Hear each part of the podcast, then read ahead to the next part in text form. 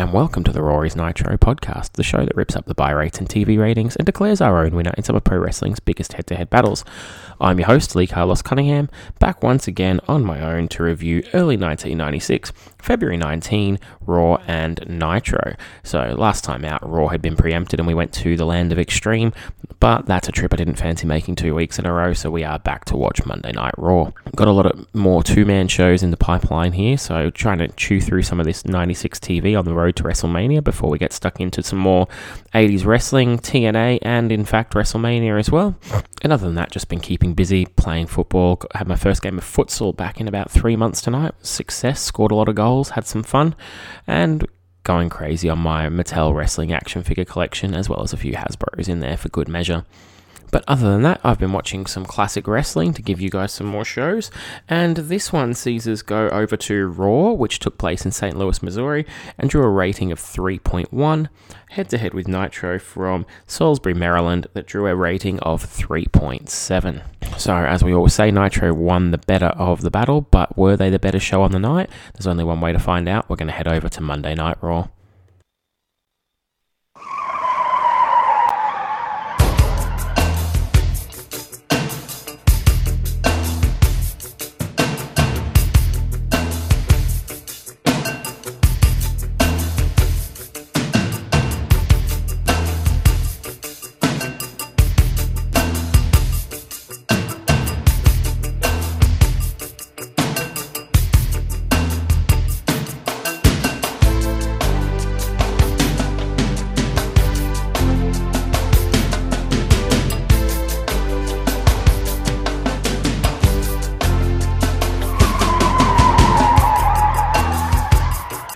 Opens up with a recap of the In Your House pay per view that Carl and I reviewed not so long back, and it cuts around the footage to make it look as though Diesel was about to walk out the door and Undertaker stopped him. So, interesting little conversation Carl and I had back then about whether or not Bret was right to be pissed off about laying flat, and even though he vetoed it and didn't end up looking like a complete bozo who was saved by The Undertaker. They just cut the footage to make it look that way anyway. We're told that we will see an episode of Larry Fling live, which sounds pretty lame. And then, holy shit, we're shown a little video and a little bit of a teaser about the return of the Ultimate Warrior. This would have had me marking out like crazy in 96 if I had access to Monday Night Raw. When we do open up the show, our commentary team is Vince McMahon and Jerry the King Lawler, and we go to our first contest, which is Razor Ramon challenging for the Intercontinental title, currently held by Goldust. Before the bell goes for the uh, the opening match, Marlena starts to flirt with Razor Ramon, trying to distract him, but he turns around and catches Goldust creeping on him and attacks Goldust in his robe, clotheslines him to the outside. When Goldust comes back into the ring, he begins to rub himself in front of Razor, and Razor cocks back and spits on him. It's here in my notes that I've inserted a joke about Goldust finding out that Razor spits, but I'm not really sure whether or not I should put it in, so let me know on Twitter if you think that one should be included. From there, Razor begins to work on the arm. Goldust uh, backdrops Razor out of the ring in the classic Razor Ramon spot, going for the Razor's edge right next to the ropes. Uh, we then get a hip attack on Razor, who's on the apron, sending him to the floor, allowing us to go to our first commercial break. When we come back, Goldust has a sleeper locked in, but Razor fights out and puts a sleeper of his own on. Razor then crotches Goldust, hits him with a superplex, and then an SOS from the inside of the ring to the out in a really cool spot.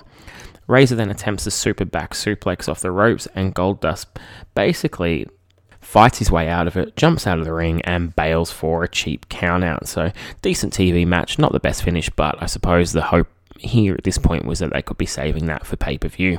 From there, though, we get a quick promo from Razor Ramon, which explains to us all the reason why this never made it to pay per view, and also brings us one of the first curse words heard on WWF television that I can recall. Probably not the first, but certainly up there, and it wasn't a regular thing yet at this point.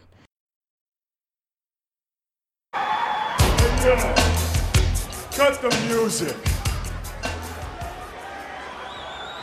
Everybody, listen to me. Goldust,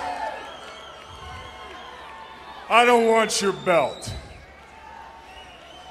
I want your ass. Well, we said it was Raw. What? You know, I've been hearing so much about the return of the great one. The legend from the glory days is back. He's our new president, Roddy Rowdy Piper. He's been knocked senseless. Well, Piper, McMahon. I heard you say one time that you got six kids, and that makes you hot, hot rod. Well, Razor, Razor, he loved the little kids. I love the kids. And Piper, you like me. You from the streets, different neighborhoods, same streets.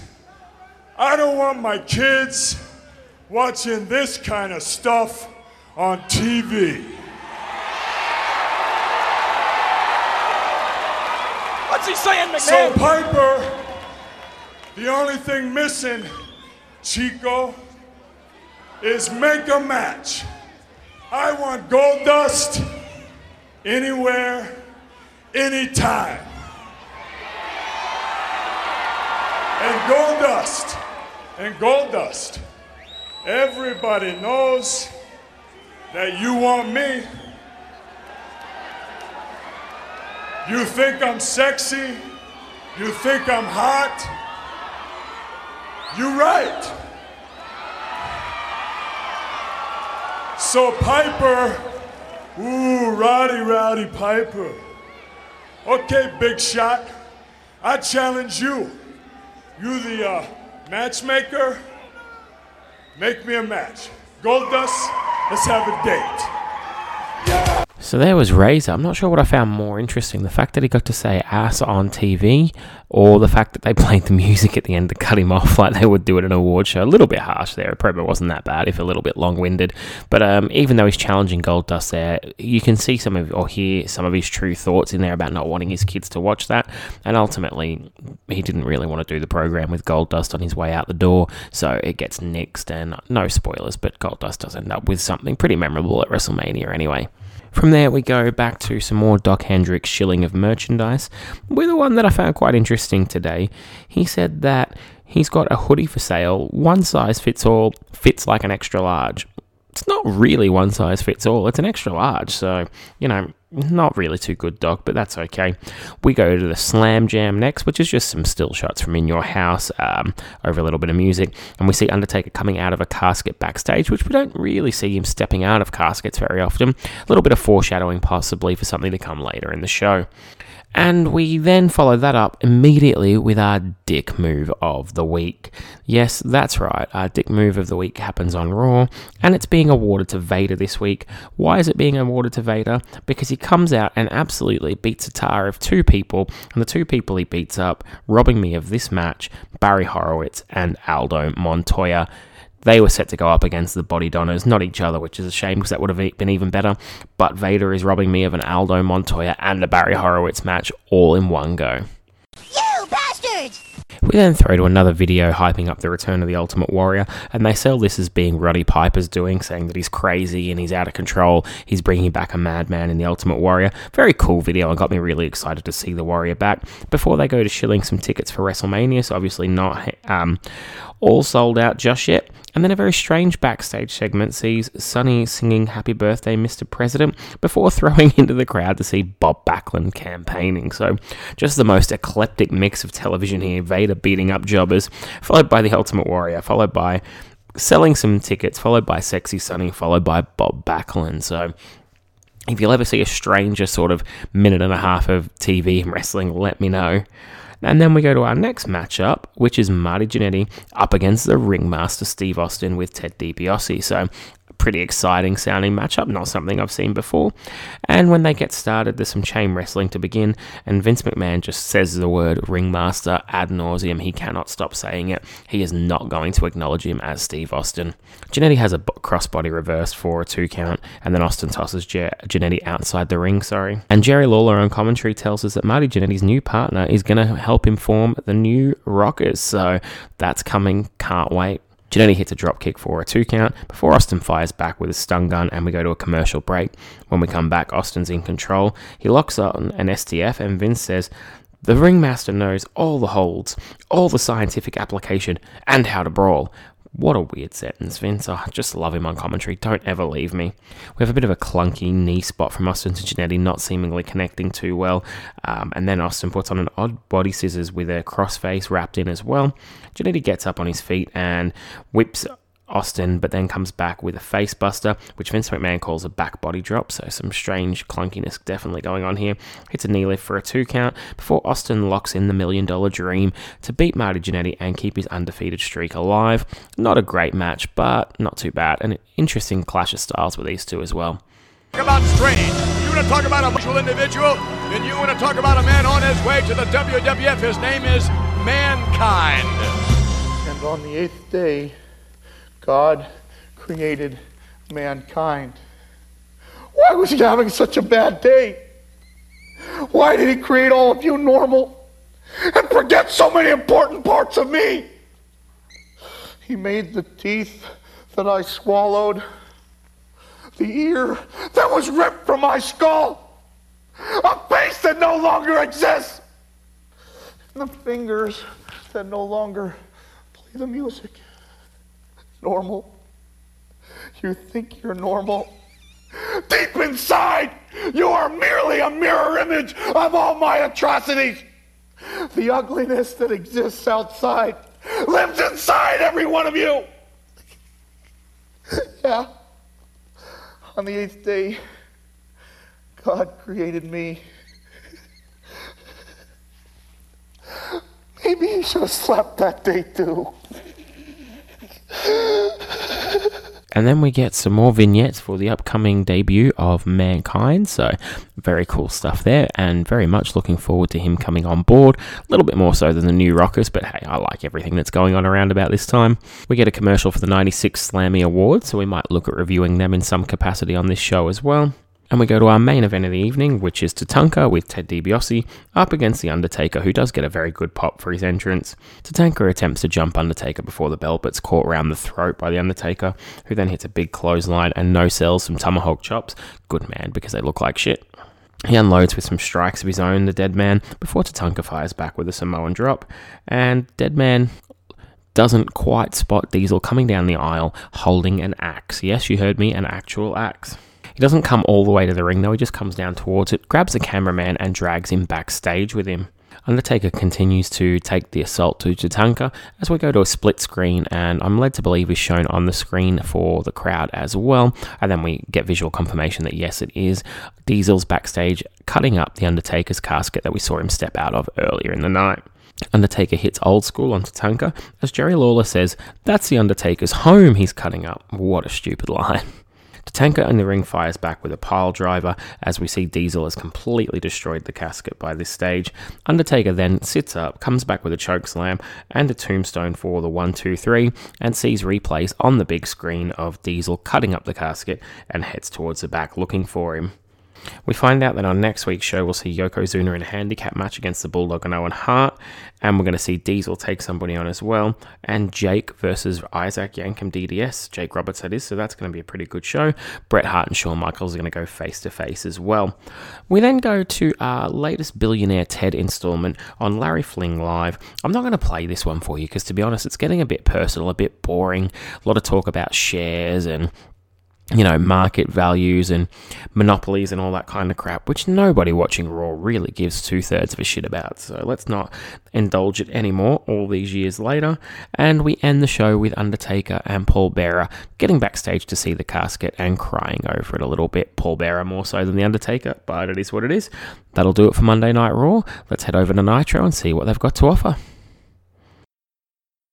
My name is and I love to fight.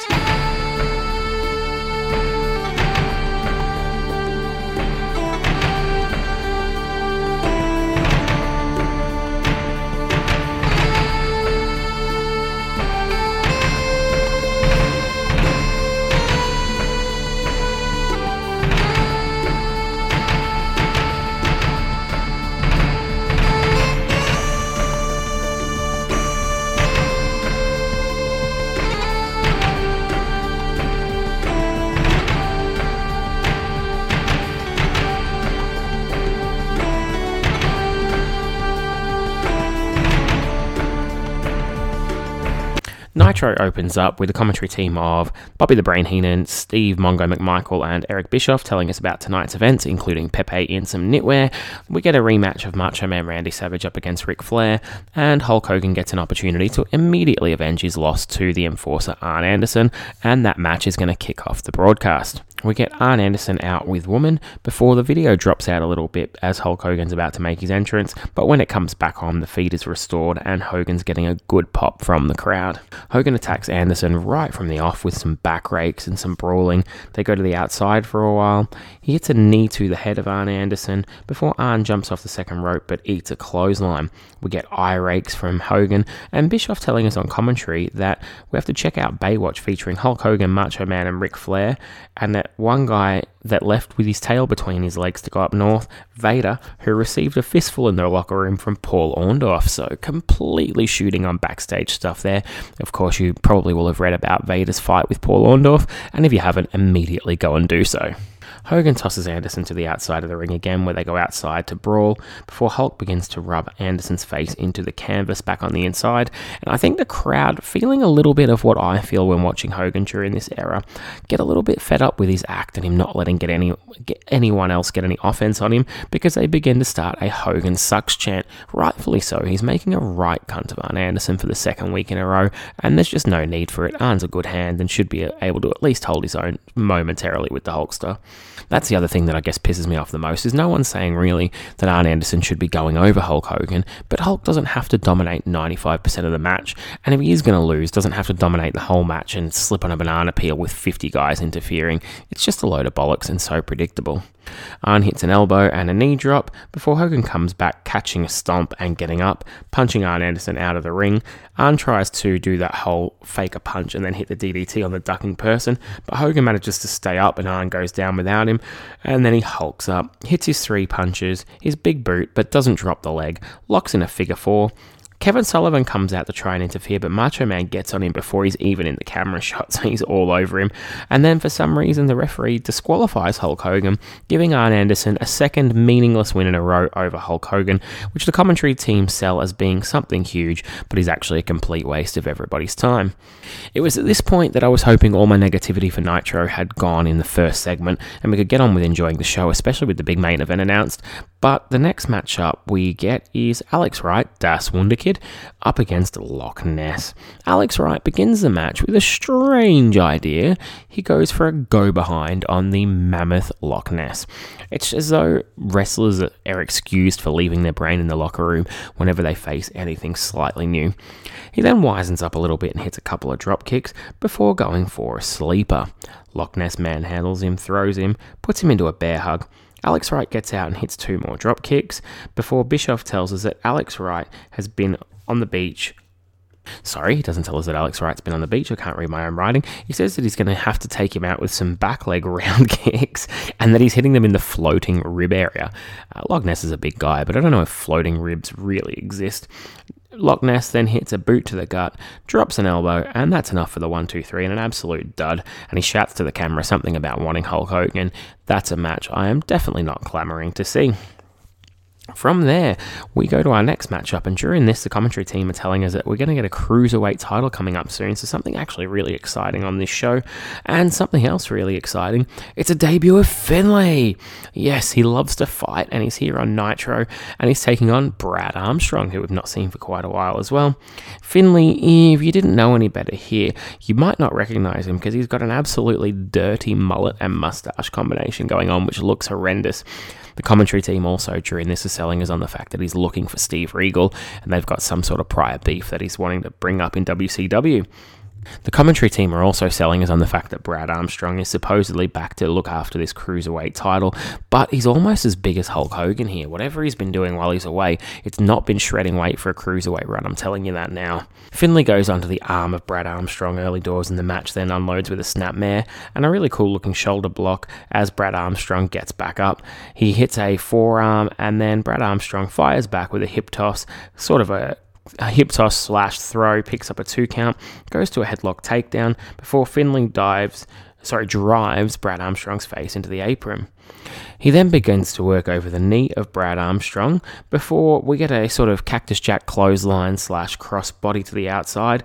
Finlay locks in a backslide when they get back in for a two count. Brad Armstrong comes back with a face buster before Finlay hits a tilt a whirl slam for a three count and cuts a little bit of a promo into the camera without a microphone, I might add, on William Regal, Steve Regal. And sorry, I've been calling him Finlay the whole way through this and that he's not actually called that yet, by the way. He's just called the Belfast Bruiser. So it is Finlay, rest assured, and that's what I'm always going to call him, force of apologies there, but no, he was the Belfast Bruiser during this match. We have another commercial break, and we come back, and it's time for our main event. It's Ric Flair defending his World Heavyweight title against the Macho Man Randy Savage. Ric Flair comes out with Miss Elizabeth and Woman, and does his best Bray Wyatt impersonation at this stage.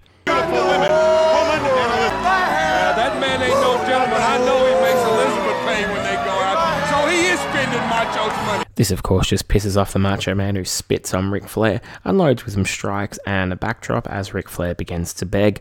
Macho comes back with a 10 punch before they go outside to brawl a little bit, and he chases Woman around the ring before Flair gets back in control. He comes back in and they exchange some strikes. They both go down, but Ric Flair makes the cardinal mistake of trying to go up to the top rope and hits him with a shooting star press. No, he doesn't. He gets caught and press slammed off, but that's okay. Um, Macho Man locks on a figure four, but Flair gets to the ropes. Macho locks on a sleeper, but Ric Flair comes back with a back suplex. Macho Man hits a shoulder, but Ric Flair comes back with a back elbow drop in a really good sequence of back and forth there. Get a delayed vertical suplex by Flair. They exchange some more strikes, and Ric Flair goes to a leg breaker, followed by a figure four. It's reversed, and they exchange chops and punches for a while. Flair begs some more and does his patented corner Irish whip spot. Macho Man comes back with a top ha- a top rope axe handle before he intercepts uh, Ric Flair with the heel of Miss Elizabeth nails Ric Flair with pins him, but then we hear the bell ringing, and pretty quickly we've got Kevin Sullivan, Arn Anderson, and Hulk Hogan out as well. Um, Arn manages to get a hold of the heel and he nails Macho Man with it. Ric Flair then pins the Macho Man, and the referee counts, even though we'd heard a bell previously, and picks up the 1 2 3 for Ric Flair. So this was a really strange botch finish that sort of didn't make a whole lot of sense, but then obviously the bell ringing was just a mistake, so it was what it was. The heels get the upper hand on Macho and Hogan, but then none other than the Beefer comes out to save them. He runs off the heels, and Ric Flair heads to the commentary table, as, as we've been ending the shows in the last few weeks, to cut a bit of a promo at the table before the faces come and run them off. That was a tainted. I don't care what you say. Hogan never just went down for the second time. Big Ted the enforcer. Look at the new kids on the block. It is double A. Woman. Elizabeth. I have had it. I have had it. Wait a minute. That's it, brother. Clean house. Clean house. I have had it. This is not a war zone. This is not a war zone. Hulk Hogan. Tell you something, Bischoff. Nick Michaels, here's my witness, brother. You talk about fire, Arn Anderson, and Sullivan. The Booty Man brother can get it done. Oh yeah, dudes. Next week, six-man tag Macho Man. Booty, booty, booty man. If he can't get it done, nobody can beat you. Did you see them run from the Booty Man? That's mine. It's not yours, man. What are you talking about? I want it to be yours. Oh, I knock want it to you out. as bad as you did. Don't And it's gonna be. Let me tell you something, brother. We've tried everything to keep the mega powers together. Now me and the Macho Man are bonded, brother. But Big Booty Man, brother, he's back on track, Jack. And if he can't kick your can, nobody can, brother. Okay. Did you see him run for the I- I Booty saw. Man? Let, let, us get this all sorted out here and try set the table. Eric Bischoff, uh, Steve McMichael, gentlemen, I'm sorry, but Hulk, are you saying that you, the Macho Man, and this Booty Man want to take on Anderson, Flair, and the Taskmaster Right here on Monday Nitro, brother. cut you. It's gonna be the real war to settle Randy the score. Lutz, This man, this man is Six man, brother. We'll not line them all up. I heard the you, booty man will take them. war's not here. Booty, booty, booty, booty, booty man. I know how you feel. The booty man's back on track. If he can't do it, nobody can. Booty man's gonna tear him apart, brother. Monday Nitro. Flair, One Anderson, week from tonight. one week from tonight, brother. Tonight. Can we get that uh, put together? Can somebody give us an answer? Is We'll get it done. You want it done? You get it We'll done. get it done. We So yeah, chaos at the announce booth there, with my favourite line of the whole being a whole uh, melee there being from Hogan, the big booty man. He's back on track, Jack. And of course, it is just Brutus Beefcake, despite the fact that the commentators were trying to sell the fact that they didn't know who he was for ages while he was in the ring putting on his lame offense. So we've got Macho, Hogan, and the Beef are all back together, one big family. And next week, it looks like we're going to have as a six man tag. So that'll do it for Nitro. That's the two shows in the can. All we've got to do now is pick ourselves a couple of winners. With a broken belt, we're going to go straight to the categories here and look to pick ourselves a winner straight away. The first one being Crowd Heat. For this one, I'm actually going to go with WCW. I know they were turning on Hogan in the first match, but the big macho chant you heard at the end there, they were hot all the way through that main event segment, really, and they did pop for Hogan quite big at the start, whereas the WWF crowd, Undertaker got a decent pop, but other than that, they weren't really given anything to sink their teeth into on the night. There was a few oohs and ahs for Razor, but that was about it. Production, I'm going with the WWF because of the big gaff with Hogan's entrance being cut, um, sort of losing the feed there. Um, not really too spectacular. Um, although WWF did come close to losing it with ending their show with the Larry Fling segment, but it did all come off as it was supposed to. It just wasn't a good idea. For characters, I'm going to go with WCW just because they got some of the big players. And I know there was no Sting or Lex and a few others missing, but having the show open with Hogan and finish with Macho and Flair does outrank the star power of Tatanka in the uh, Raw main event. So WCW gets the win there. As far as storylines, I've swung back the other way. Um, this whole thing with the Booty Man and the Dungeon of Doom is complete nonsense. And if you know this time period at all, you know it's heading to even more nonsense. Whereas the WWF didn't feature all their top guys, but everything they did advance the storyline seamlessly towards WrestleMania, including big advancement in the Diesel Undertaker feud. Which brings us to our last category, and the deciding category for the evening match quality. And for match quality, I'm actually going to go with WCW despite hating the opening contest and not thinking anything of Alex Wright and Loch Ness at all. The Belfast Bruiser, aka Finlay, and Brad Armstrong was quite a decent little contest, and Flair and Macho is better than anything on both shows, despite Razor and Goldust having an okay showing for the short time they got. So, all in all, a very, very close one this week, but Nitro just edges it for Raw and justifies their win in the ratings. So, that will do it for this week's show. Good to get back on track and in touch with you all again. Uh, please keep sending your feedback and suggestions on Twitter, on Facebook, or leave us a five star review on iTunes, which is the best way you can do that for us. And I received a new one this week from another member in Australia. When that shows up, I will read it on the air, but I've been assured it's definitely on the way. Um, as always, thanks for listening, and I'll speak to you all again very, very soon.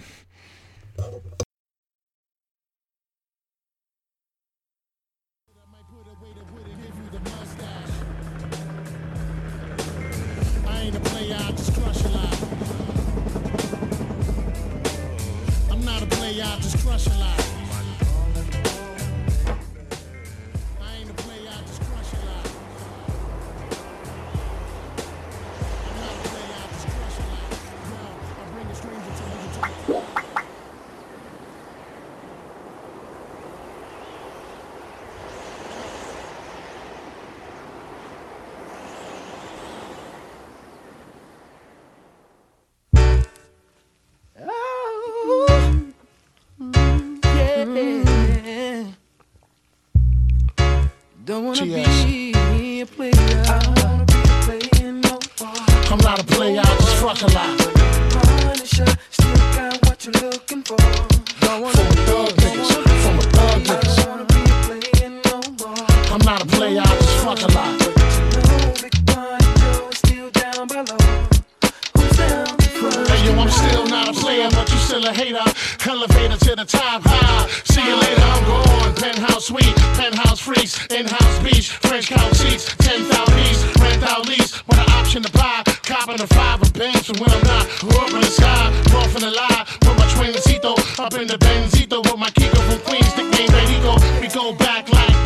And wearing PJs. Now we reach the P gauge, running trains for three days. Who wanna ride? It won't cost you a dollar, whether sore for harder. Of course, you're still gonna holler, mama, I'm thick, huh? I rip my prick through your hooters, I'm sick. You couldn't measure my dick with six rulers. Hold up, chula, I'm all about getting loot, but I knock that bull if you out to get